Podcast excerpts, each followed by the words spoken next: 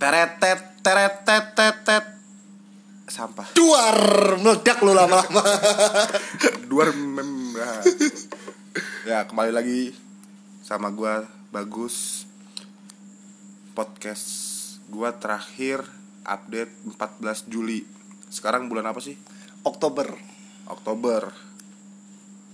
Juli, Agustus, September, Oktober, 3 bulan libur. Soalnya gue yakin gak ada yang dengerin, jadi gue libur. Sekarang lagi gabut aja nih. Makanya gue bikin podcast sama temen gue. Ayo kenalin, nama lu siapa? Nama gue Anton. Dari mana? Dari Prokto aja. Umur? umur yang bener apa yang bohongan nih? Yang bener dong. Oh yang bener. Umur asli sih umur 20. Maksudnya 24. Ah, 24 umur dia. Dia sih niat nikah umur 26. Buset. Jadi 2 tahun lagi dia menikah gitu loh. Ya amin ya Allah. Pasanya gak ada cuy. Pasanya gak ada. Lagi nyari. Oh ya doain, temen gue nih lagi proses nyari cewek. Anjir, dikasih tauin. Semoga dapat gitu loh. Ya. Amin. Amin. Agama lo? Agama gue Kristen Katolik. Kalau gue Islam. Jelas kan yang masuk surga siapa? Buset. Karena ada minoritas jadi persentasenya tuh buat masuk surga tuh lebih besar daripada mayoritas gitu. Saya kan dikit. Sama halnya kayak bisnis gitu loh. Lu buka kedai kopi susu gitu. Saya kan berat untuk kaya gitu. Sama halnya dengan dia nih, dia makanya nyari aman, dia pinter. Lihat peluang gitu. Mana yang bisa masuk surga lebih cepat gitu, keluarga besar masuk, nyarinya agak punya minoritas kan.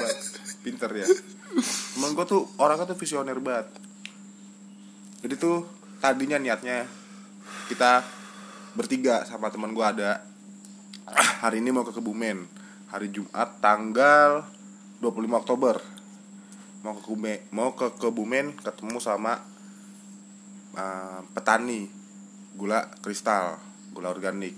Tapi karena pinggang gue sakit, batu ginjal kayaknya dari kemarin, jadi diundur. Parah memang parah. Sekarang dia jenguk gue gitu, bawain gue rokok. Enggak sih, beli sendiri anjing. Sama kopi lah itu. Tapi lu tak anterin lu anjing. Anterin. Soalnya gue naik motor sakit banget coy. Motor gue kopling gitu anjing, ketarik pinggang gue sakit banget. Nah ini gue sebenarnya bingung mau ngomong apa kita ya. Mungkin lebih enaknya ngomong masalah kuliah. Kan kuliah nih sebenarnya mau selesai nih. Oke. Sudah semester 7 mungkin mau semester 8 atau semester 9 mau wisudaan apa mau nikah langsung atau mau kaya langsung. Nah, menurutmu gimana? Mau kaya langsung. Gimana caranya? Enggak tahu tapi caranya coy. Visi gue banyak, visi kita banyak, Ton. Gue pengen bangun siang. Nah. Terus kentut lihat HP dapat transferan dari bapak lo. Dari usaha gua dong. Oh, dari usaha lo. Fathiasuhan. Yang dulu kamu inginkan tuh. Jangan dibahas itu. Aja. Dan intinya gua pengen cepet kaya gitu. Terus gua tinggal di Swiss, kalau enggak di New Zealand, kalau enggak di Inggris. Oh. Sekarang ada 3 luar negeri yang kamu inginkan. Apa tuh? Swiss, New Zealand, Inggris. Ya, iya. Kenapa katanya kamu pengen yang New Zealand? Aduh jangan, belum pasti. Soalnya di New Zealand sepi. Oh sepi. Bukan gara-gara teroris kan? Ah goblok. Oh iya itu juga satu. Takut kakak gue di sana di New Zealand gue tobat gitu kan, ditembakin gue anjing, aneh banget enggak. Gue pengen di Inggris, tapi sih gue pengennya di Inggris. Jadi gue tinggal di kota Liverpool gitu. Nah, Liverpool kan kota pelabuhan. Oh iya. Ya kan kota pelabuhan. Benar. Gue bikin rumah di pinggir pelabuhan gitu loh. Oh. Jadi kalau misalkan jadi penelayan. Enggak, ya biar kena lihat laut aja gitu. Oh, gitu. Karena gue kan uangnya dari Indonesia. Oh, usaha dari Indonesia. Gua udah lancar. Oh. Dari tengkulak bularen. Ya gue dapat transferan. Nanti gue nikah sama istri gue gitu. Terus gue punya anak. Kalau misalkan keluarga gue berantakan, masalah hidup gue makin rumit, tinggal loncat ke pelabuhan. Matinya di situ, itu biar dekat. Sebelum kamu ngomong masalah pasangan, kamu pasangan sama siapa, cuy? Kan setahu ku kamu udah putus sama pasanganmu yang sebelumnya. Nah, sekarang gue lagi pengen sendiri aja dulu. Widih, keren juga lo sekarang. Tolong. maksudnya ya udahlah jalanin aja, maksudnya ya udah gue hidup nih, tujuan gue sekarang nyari duit, skripsi, lulus tepat waktu, cewek, itu kan keempat itu kan keempat, ngalir aja dulu sama. Oh ya, jadi presiden coy. Presiden mana nih? Sebab gue gak Indonesia. Oh Indonesia. Gue gantiin Jokowi. Widih, 2024 dong. Oh jangan dong, kelamaan. Dia udah gantiin Ridwan Kamil. Kayaknya dia naik tahun 2024. Gak lama gue naik. Kalau gak gue jadi menteri pertahanan aja. Pertahanan. Keren juga lo. Mau nyanginin sama jenderalnya. Jenderalnya Gerindra. Soalnya menteri pertahanan sekarang bagus. Oh bagus ya. Militer. Keren tuh. Dia menghilangkan gengsinya untuk masuk ke kabinet. Nah, lawannya lah dulu kan. Dua periode lawan Jokowi terus dia menghilangkan gengsinya, dia masuk ke kabinet. Ya salut sih gue di situ. Ya gue sih berpikirannya dia nasionalis. Demi bangsa. Soalnya dia juga di bidang pertahanan bagus kan. Iya. Tapi bisa juga buat balik modal. Gak tahu, maaf kita bercanda saja di sini. Tapi saya yakin bapak nasionalis banget. Nah, balik lagi ke tujuan hidup. Gue pengen tahu sebenarnya kenapa akhirnya lu mau bisnis nih bareng gue sama bareng temen gue nih. Terus kita punya 3 produk kan tadi yang gue yang pernah kita bilang, serundeng, terus gula kristal organik itu dari gula nira sama coffee drip bag. Jadi drip bag yang belum tahu tuh lo tahu teh celup kan?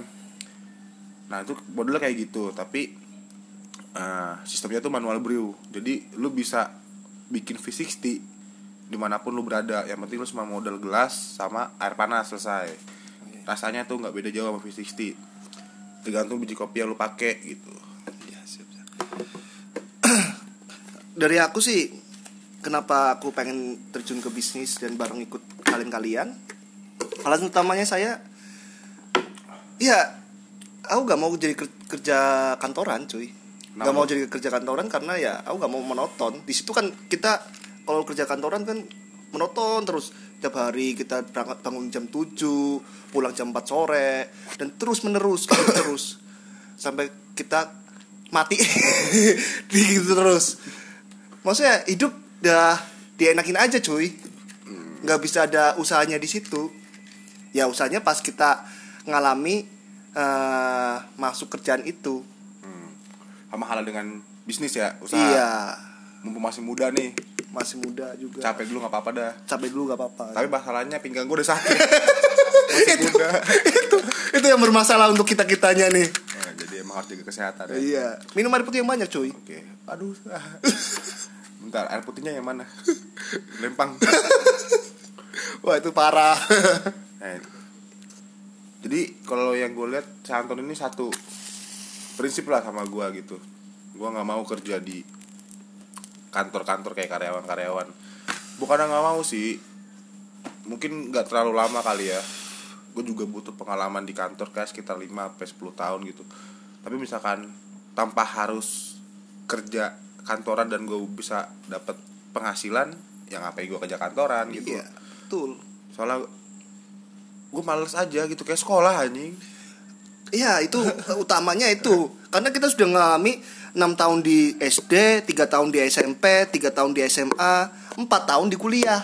Masa iya kita sampai mati pun juga ngerasain yang kayak di SD, SMP, sama SMA, sama juga di kuliah cuy. Iya, apalagi yang PNS ya.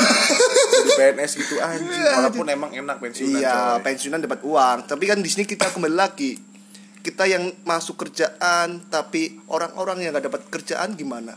Kalau gak ada kitanya. Oh, gua ngerti maksud lo. Jadi lo pengen buka bisnis nih. Betul. Usaha, bisnis gitu, pabrik atau apalah gitu. Iya. Buat buka lapangan pekerjaan. Setuju banget. Gila keren banget ini. Karena kita lihat tuh untuk peluang kerja di Indonesia tuh semakin lama semakin kecil cuy. Alasan utamanya lulusan SMK semakin banyak, lulusan kuliah juga semakin banyak, persaingannya juga, masuknya juga banyak. Nah kita lihat peluang kerjanya di situ, masa ya kita ikut kerja juga di situ.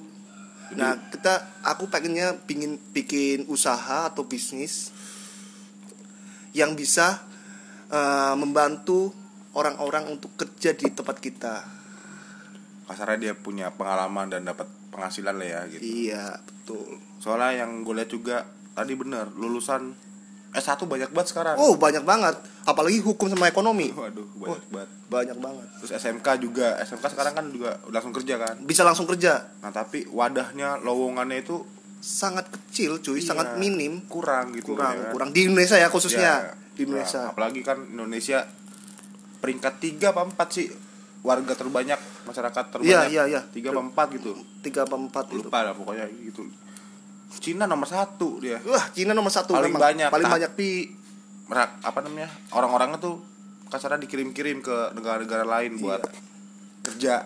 Betul sekali. Kita coba kamu ke Arab, pasti ada orang Cina. Kamu ke Inggris, Cina ada. Banyak cuy kalau orang Cina. Cina di mana-mana coy, anjing. Papua, pasti ada. Orang Papua, di Papua. Dia ke Pulau Jawa, pulang lagi. Jahat-jahat orang-orang Indonesia aja, rasis-rasis. Kayak lu. Enggak. Gue punya teman Papua coy, dia orang asik banget.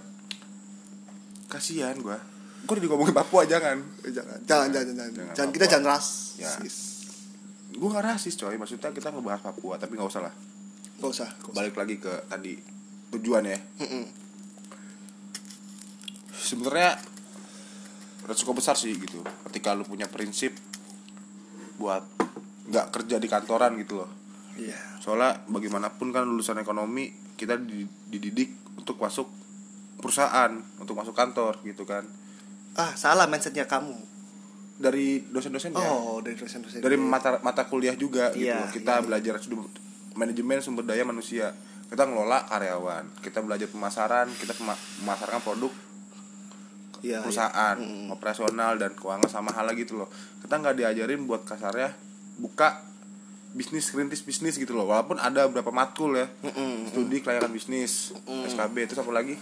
Terus kewirausahaan juga bisa masuk. Kewirausahaan, ya tapi yang nggak banyak gitu. Lebih ditekanin buat ya lu nyari kerja. Jadi teman-teman gue juga banyak yang kasarnya lulus mau kerja di OJK, di BI gitu loh maksudnya. Banyak. Nggak salah, maksudnya ya itu pilihan lo gitu. Karena mungkin dia bisa ngomong kayak gitu, mungkin IPK-nya gede. Iya.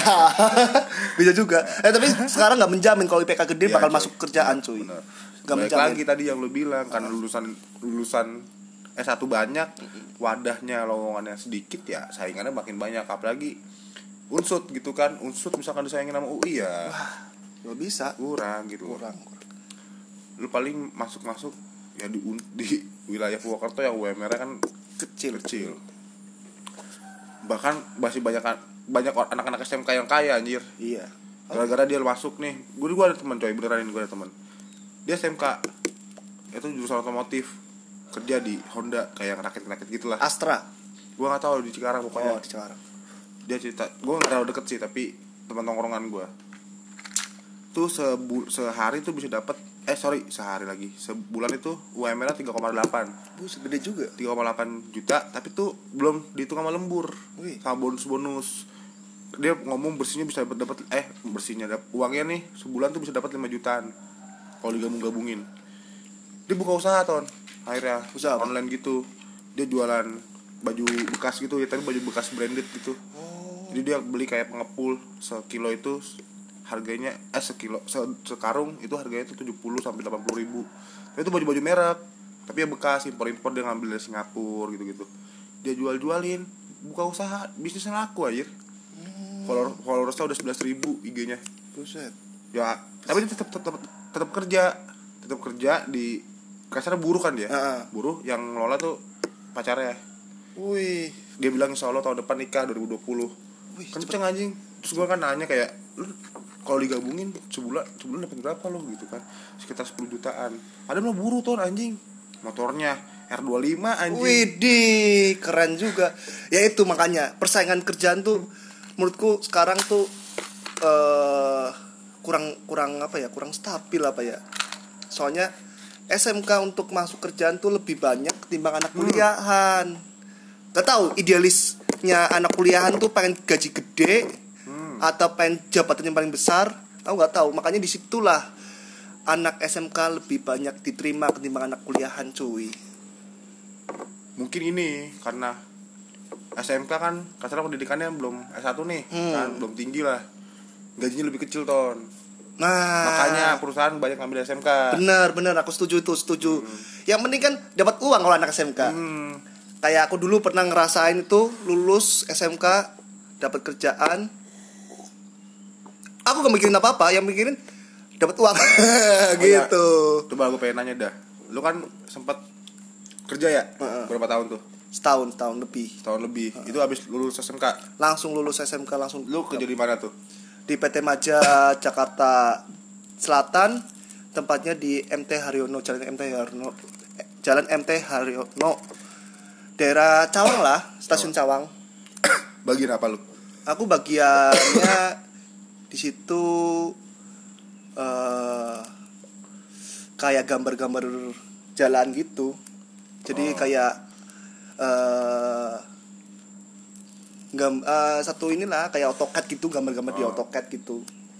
Gajinya sebulan berapa tuh? Sebulan UMR Jakarta cuy, 7.500-an. Pasti zaman 2015. 7.500 tuh uang kayak penginapan, tempat tinggal, terus makan tuh dikasih. Kalau tempat tinggal dikasih. Basecampnya dikasih. Jadi gratis, tinggal tidur aja di sana. Cuma dapat uang digaji selama sebulan sekali 2.500. Makan nggak dapat. Oh jadi itu 2,5 aman bertahan hidup. Gabung lu dapat berapa kira-kira per bulan tuh? Karena lu biaya hidup di Jakarta kan lumayan nih. Aku pas datang di Jakarta tuh cuma sampai sebulan doang untuk pelatihan kerja. Pelatihan kerja di Jakarta tuh cuma sebulan doang. Selesai sebulan, kalau nggak salah ya, aku masuk itu tanggal 8 Juli. 8 Juli. Terus aku ke lapangannya, pas penempatan di lapangannya tuh sekitar bulan awal Agustus. Awal Agustus aku penempatan di Semarang, Cirebon sampai Semarang. Oh Semarang. Cirebon sampai Semarang. Terus lu digaji tuh 2,5 juta per bulan. Makan bayar sendiri. Jadi 2.500 udah include sama makan, sama kebutuhan sehari-hari. Tapi yang kayak pulsa sama bensin itu bisa diajuin ke kantor. Oh, pakai bon. Buktinya. Gitu. Terus lu dapat gaji 2,5 juta ya? Itu lu habis sebulan? Awalnya habis karena aku kurang, ya gimana ya, mungkin masih mindset kita pas lulus sekolah, pas lulus SMK. Karena aku gak berpikiran untuk menabung, gak berpikiran untuk apa-apa, kayak masih anak muda biasa lah. Ya uang tuh cepet banget habis, kayak beli makanan asal-asalan. Kan kita anak muda ya, namanya juga pengen nyoba nongkrong di sini gitu. Jadinya ngerasanya udah habis aja. Belum laundryan. Oh iya, laundryan juga. Laundryan tuh pakai duit lu sendiri. Pakai duitku sendiri gitu. Terus dari orang tua lu diteleponin. Itu awal kerjaan, tapi pas udah penempatan kerja sudah enggak. Lu SMK jurusan apa kemarin, Ton? Aku gambar bangunan kalau SMK-nya aku. Makanya kan dulu bilang gambar-gambar jalan gitu ya. Gambar-gambar jalan segala macam. Tapi disitulah kerjaan tuh enggak cuma satu, terfokus cuma satu kerjaan aja. Jadi kita kan disuruhnya cuma gambar. Tapi kalau bisa sampai semuanya kita harus bisa. Kayak contohnya kita bisa mengelola uang, terus jadi atur gudang, terus supervisi, ngurusin izin, itu kita harus bisa semuanya. Seenggaknya kita includein semuanya, nggak cuma satu kita yang bisa. Gitulah kalau kerjaan. Jadi lu kasarnya belajarnya di situ, di berbagai bidang gitu ya. Berbagai bidang. Dasarnya, jadi pengalaman kasar ada. Terus atas dasar keresahan apa yang akhirnya lu bikin lu berhenti kerja nih, terus lu kuliah. Kan kasarnya kan kalau misalkan lu kerja nih, lu setahun lebih kan, lu kan penghasilan lu udah tetap nih, karena lu udah banyak, pengalaman lu udah banyak. Lu kalau mau pindah ke perusahaan yang lebih bagus juga lebih gampang gitu loh, karena punya pengalaman. Dan pasti kan ada kayak rekomendasi dari perusahaan juga kan. Terus akhirnya lu cabut nih, lu lepas semua nih, pekerjaan lu lepas, lu kuliah sekarang, nganggur nih sekarang. Lu kan sekarang nganggur nih, kuliah. Lu atas dasar keresahan apa yang akhirnya memilih buat gua kuliah aja lah gitu? Keresahanku pas saat kerjaan tuh mungkin dengan kantor itu memang bukan untuk jangka panjang, cuy. Oke. Bukan untuk jangka panjang. Jadinya itu cuma untuk pengalaman kita ngerasain tuh kerja gimana sih, ngerasain kerja tuh gimana. Nah itu jadinya pas aku masuk situ, aku pun juga mencari tahu selama 3 bulan di sana. Dari penempatan di Semarang itu aku bisa tahu. Nah, aku ngerasa wah dah, aku gak cocok nih kalau misalnya aku diperpanjang lagi di PT Majah. Mungkin saatnya aku kuliah nantinya. Soalnya kalau pas kuliah kita ilmunya itu tambah lagi, dan untuk dapat kerjaan tuh lebih mudah. Gitu. Jadinya aku keresahan aku yang aku alami itu ya udah, pas kerjaan di situ memang bukan untuk jangka panjang. Dan juga kita kerja di situ capek-capek pun nggak dapet reward, cuy. Oh, mungkin karena lulusan SMK kali. Mungkin pengalamannya belum besar ketimbang orang-orang atasan. Nah, tapi kan pengalaman itu kan bisa lu bangun. Lu kasarnya lu kerja 3 tahun 4 tahun kan pengalaman lu lebih banyak gitu. Iya, aku setuju. Tapi di situ kalau misalnya aku berpikir lagi, kalau misalnya aku nggak kuliah dan terfokus dengan tujuannya aku kerja, aku nggak bakal bisa. Aku juga berpikiran umur, cuy. Jadi pas saatnya aku lulus SMK itu, aku umurku sudah di angka 20 tahun. Waduh. 19 tahun, 20 tahunan aku kurang. Aku lupa sekitar 19-20 tahunan lah. Jadinya aku ngerasain kerja di situ, dan aku ngerasain bukan jangka panjang, dan aku berpikiran wah ini gak bisa kalau aku juga gak kuliah. Aku juga mikirin masalah umur. Jadi aku mikirin ya udah aku kuliah aja, nambah ilmu lagi, nambah pengalaman lagi pas di kuliah, pembelajaran lagi gitu. Terus untuk bisa mencari kerjaan yang lain. Tapi kan kita nggak tahu kalau seterusnya kita pengen kerja atau pengen bisnis ya. Kalau itu kan kita nggak tahu. Tapi cita-cita lu dah dari dulu, dari lu zaman SMK mungkin atau SMP, lu pengen jadi apa sih? Wah, banyak anjir. Cita-citaku tuh awalnya dari SMP cita-citaku tuh ada 2. Aku pengen kerja langsung. Jadi SMK aku pengennya cari SMK, habis itu langsung kerja. Terus aku juga pengennya, ini ada 2. Pengennya jadi peternakan. Waduh. Karena aku punya pemikiran gini. Aku sering main Harvest Moon. Aku suka main Harvest Moon. Di situ aku ngerasa, wah hidup tuh enak juga kalau cuma kita nyangkul, lihat sapi, kambing, ayam gitu ya. Itu rasanya waduh nikmat gitu loh. Kalau dari kehidupanku rasanya nikmat aja. Pagi-pagi lihat kambing, lihat sapi, ngasih makan sama ayam juga iya. Jadinya aku ngerasa wah aku pengen ternak nih nanti ke depannya. Tapi pas aku ngerasain kehidupanku, ya namanya cita-cita kan nggak bakal bisa terwujud kan. Nggak bakal, maksudnya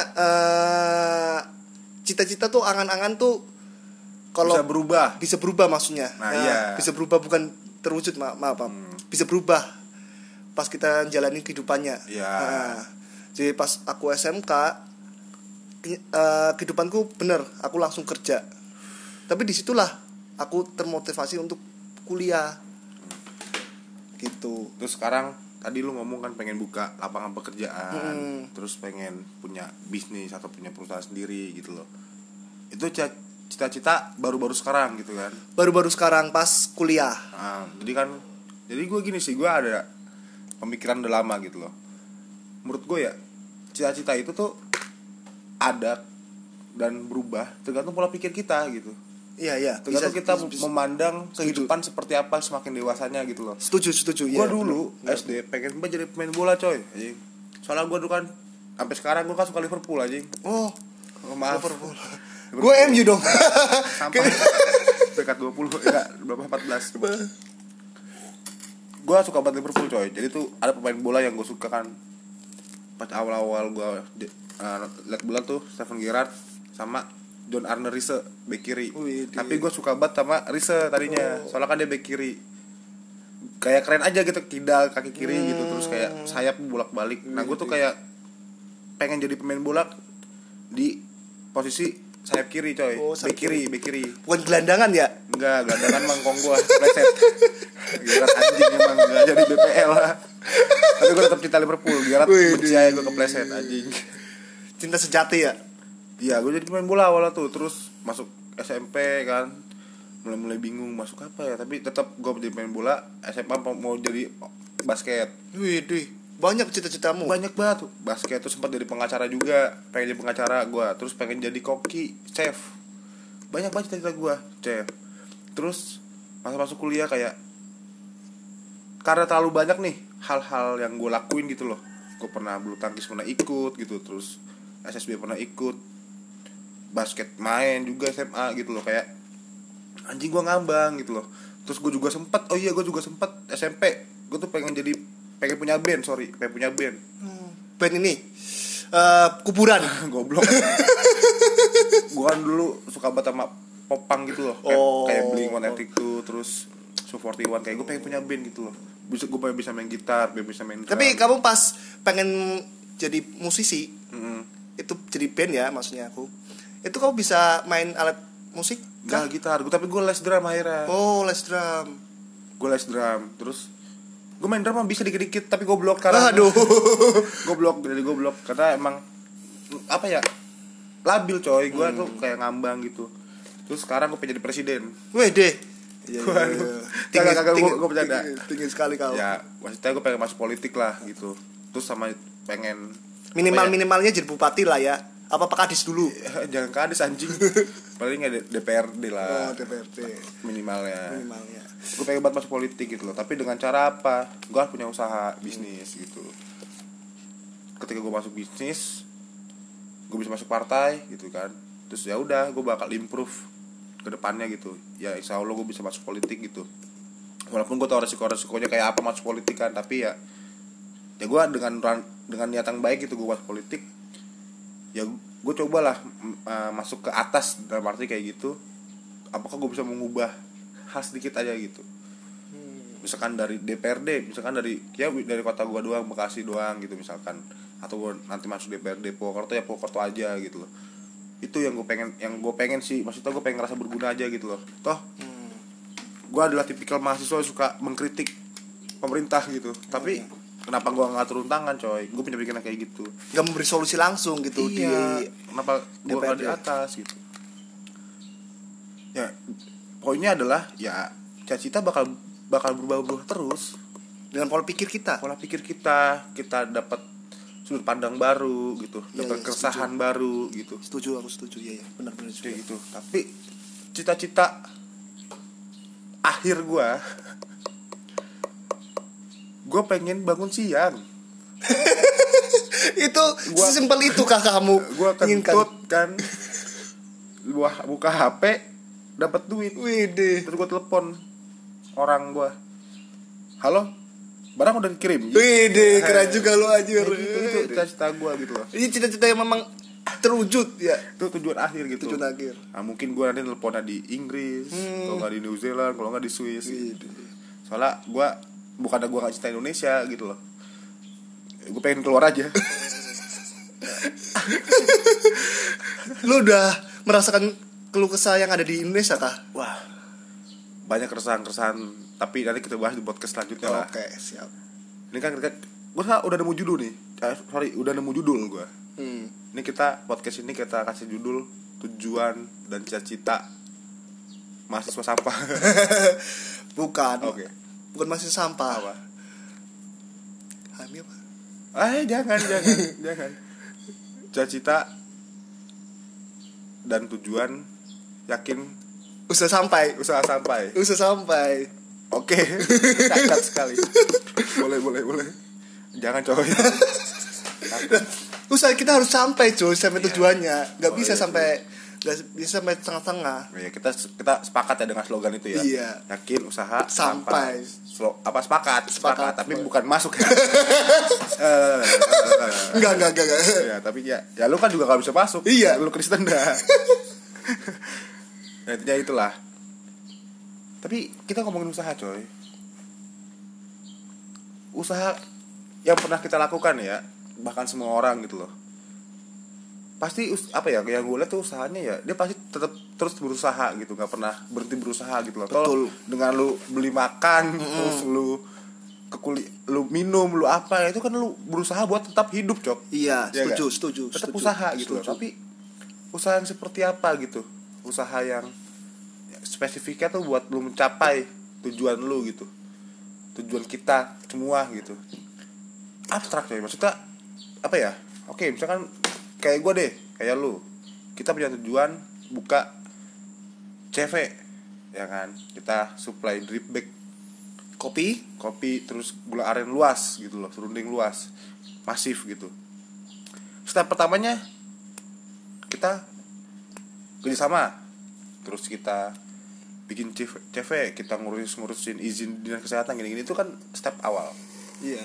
Itu bentuk usaha dong. Iya. Nah, tapi kan kita nggak tahu dinamika kehidupan seperti apa nanti ke depannya. Setuju. Tapi tetap kita harus usaha gitu. Mm-hmm. Maksudnya di sini bukan dalam arti gue pesimis gitu. Cuman apa ya, usaha tuh nggak hanya sekedar usaha gitu, ngerti gak sih maksud gue? Mm-hmm. Harus ada dasaran, harus punya basicnya juga, harus punya pengalaman juga, harus berinteraksi juga sama orang. Setuju. Harus ada bantuan dari orang juga. Setuju. Gitu. Setuju. Dan ya lu usaha, tapi lu kasar ya usaha ngasal ya kayak gitu. Nggak ada dasaran, nggak punya kasar backingan atau apalah ya, susah dicapai gitu loh. Dan gue yakin bakal berubah dan bakal ngebelok, ngerti gak sih maksud gue? Iya. Kayak gini, kalau aku pernah baca tuh bukunya Bob Sadino. Dia tuh menceritakan bisnisnya dia pas awal mulanya. Dia tuh asal-asalan cuy. Sebelum dia merintis ke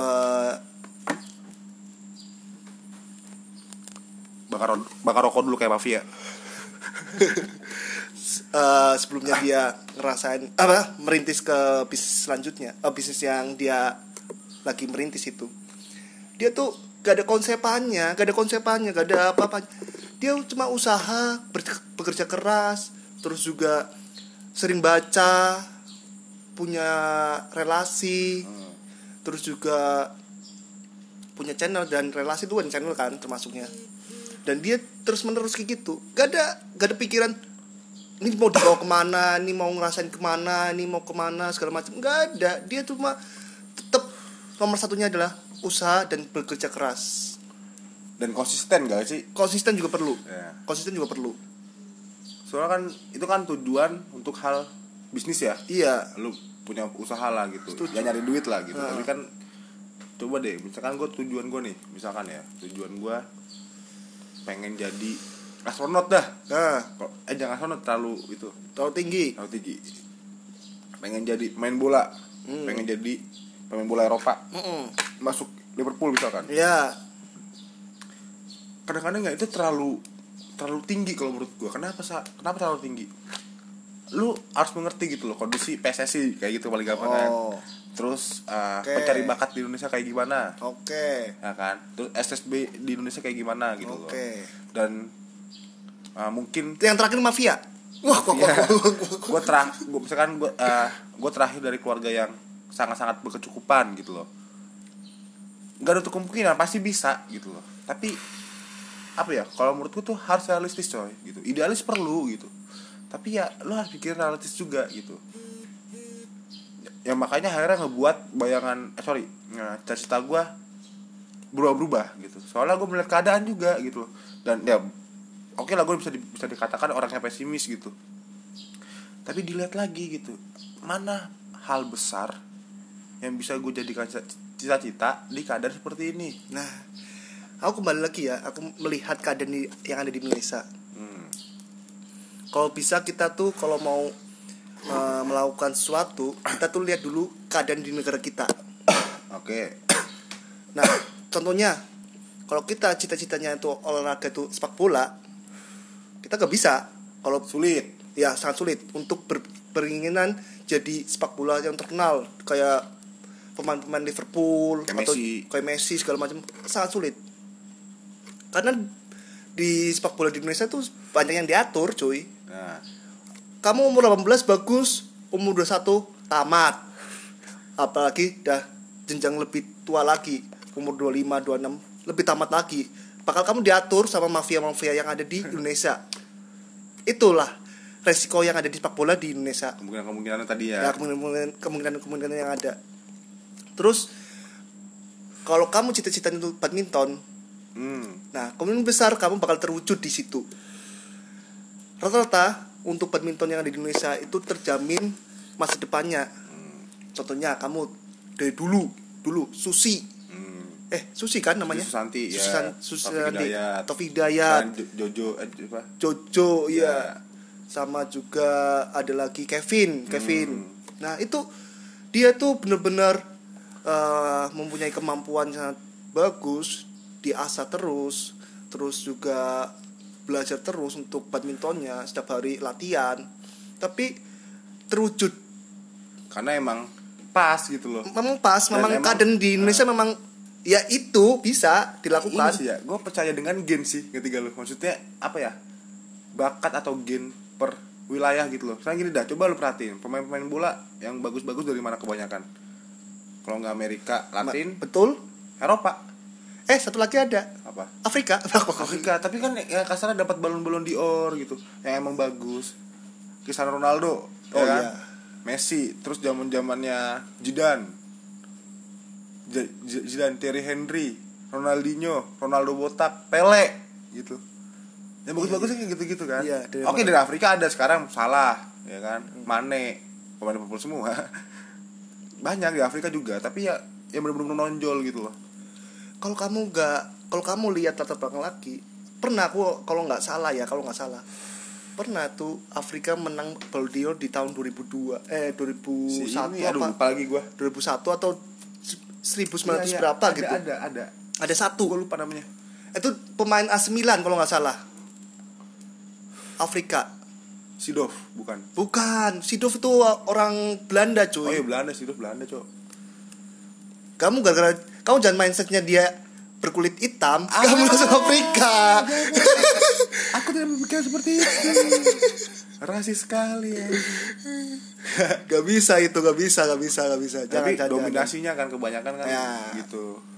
Sekarang tapi Liverpool enggak sih? Firmino Brazil kan. Salah Mane Afrika kan. Kiper gue tapi pro Brazil. Alisson. Beke Van Dijk Belanda. Iya. Afrika yang bagus dua doang. Nabi kita kayak anjing. Henderson apalah? Henderson Inggris. Gitu kan. Fabinho yang bagus gelandang gua. Brazil. Barca Messi Amerika Latin. Suarez Amerika Latin, ya kan? Terus Griezmann. Belum kelihatan aja. Ya, mungkin dari Afrika. Tapi kemampuan Afrika tuh gak dipandang sebelah sebelah mata, cuy. Afrika kan kalau Afrika terkenal larinya kenceng-kenceng kan. Oh iya. Iya kan? Setuju. Apa ya? Kalau itu ability itu pace. Pace-nya tuh lari kenceng lah, lincah banget kan dia. Setuju. Itu karena letak geografis, coy, dan gen, gue yakin gitu. Oh. Ada pasti ada satu penelitian gitu loh. Ya kenapa akhirnya orang Afrika terkenal larinya kenceng-kenceng, coy? Mungkin dia dulu suka kejar babi dulu kan, nggak tahu, berburu gitu kan. Emang dia dulu main bola aja nggak pakai sepatu gitu kan. Iya. Maksudnya pasti ada gitu alasannya. Terus kenapa Amerika Latin gocek-gocekannya kan, ya kan, gocek-gocekannya tuh bagus semua kan.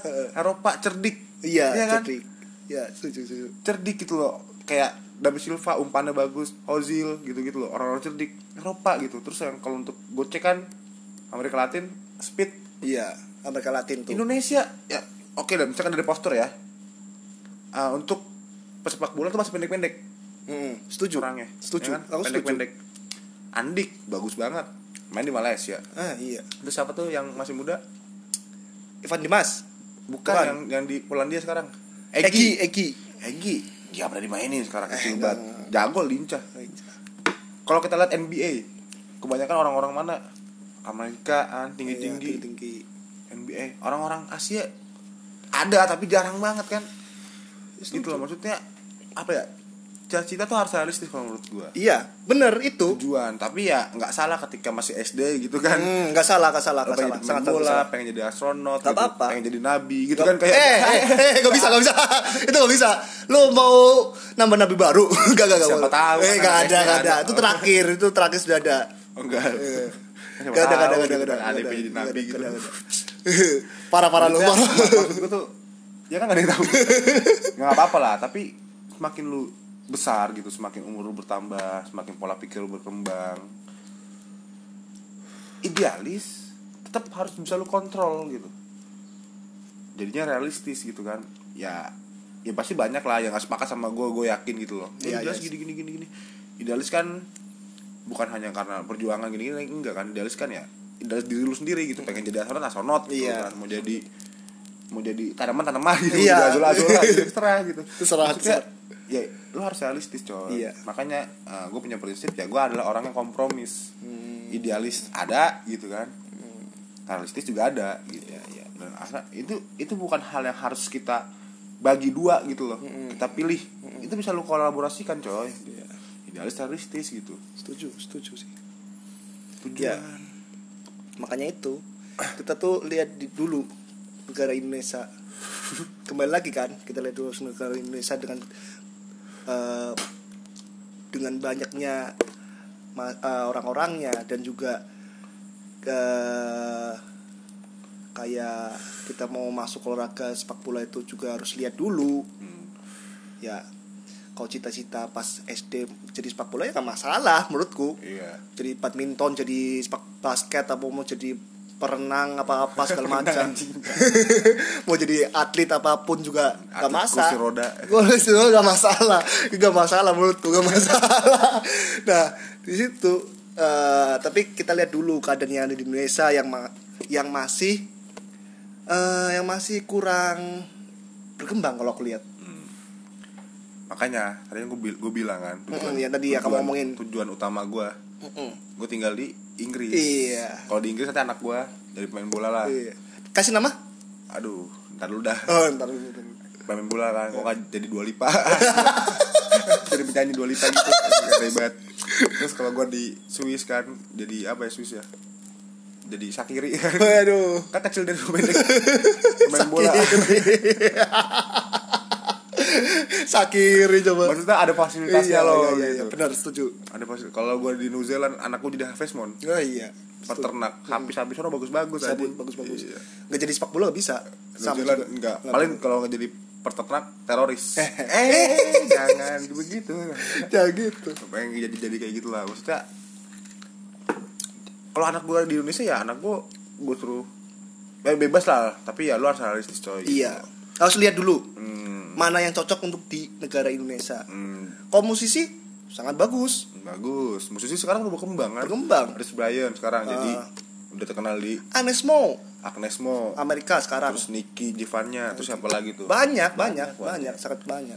Musisi bisa. Gitu.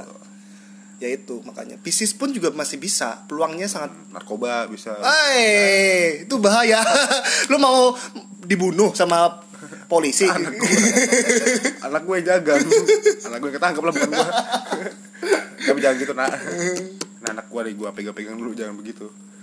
Narkoba jangan gitu coy. Maksudnya narkoba tuh ngebunuh lu gitu. Mungkin narkoba ini ya nasi kopi Pak Wan kali. Ya kena aja loh. Jokes pengamen. Jadi intinya tadi kita ngebahas tujuan ya. Iya. Terus mau disudahi. Ini kita nggak ada dasaran coy, nggak ada landasan gitu, nggak ada teori yang kita pakai. Karena kan udah bilang dari awal, kita tuh ngomong di sini asal-asalan dulu, cuy. Intinya gini, poin yang kita dapat, lu sepakat gak? Idealis dan realistis itu bisa digabungkan. Sangat sepakat. Yang akhirnya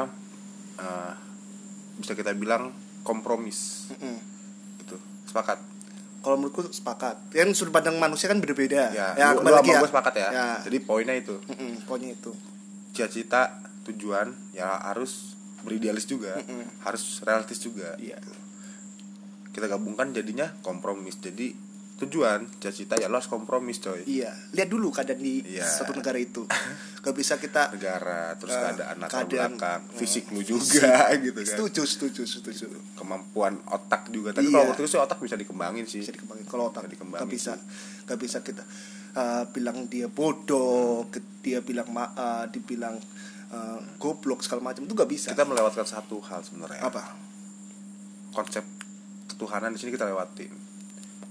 Tujuan, cita-cita tetap kita harus kasarnya berdoa, berserah diri, spiritual kita tuh harus kenceng gitu loh. Soalnya kan tadi kan gue sempat menyinggung tentang ketidakjelasan tujuan dan cita-cita gitu, usahanya seperti apa. Iya. Bisa lo perkuat dengan apa, doa paling gampang. Setuju banget. Utama doa, ibadah. Ketiga baru tujuan kita. Islam dulu. Empatnya baru tujuan. Jadi bersyukurlah untuk kalian yang beragama Islam. Gitu. Oke. Aku kalah. Gua tunggu nanti gua kabarin kalau misalkan Anton udah jadi mualaf gitu. Soalnya gua ngeliat dari komputer gitu kan pesulap itu kan bisa jadi mualaf, masa Anton enggak gitu. Oke. Nanti kita kapan-kapan main ke Jawa Timur ketemu sama Gus Miftah. Sekian dari gua dan Anton. Salam sejahtera. Assalamualaikum.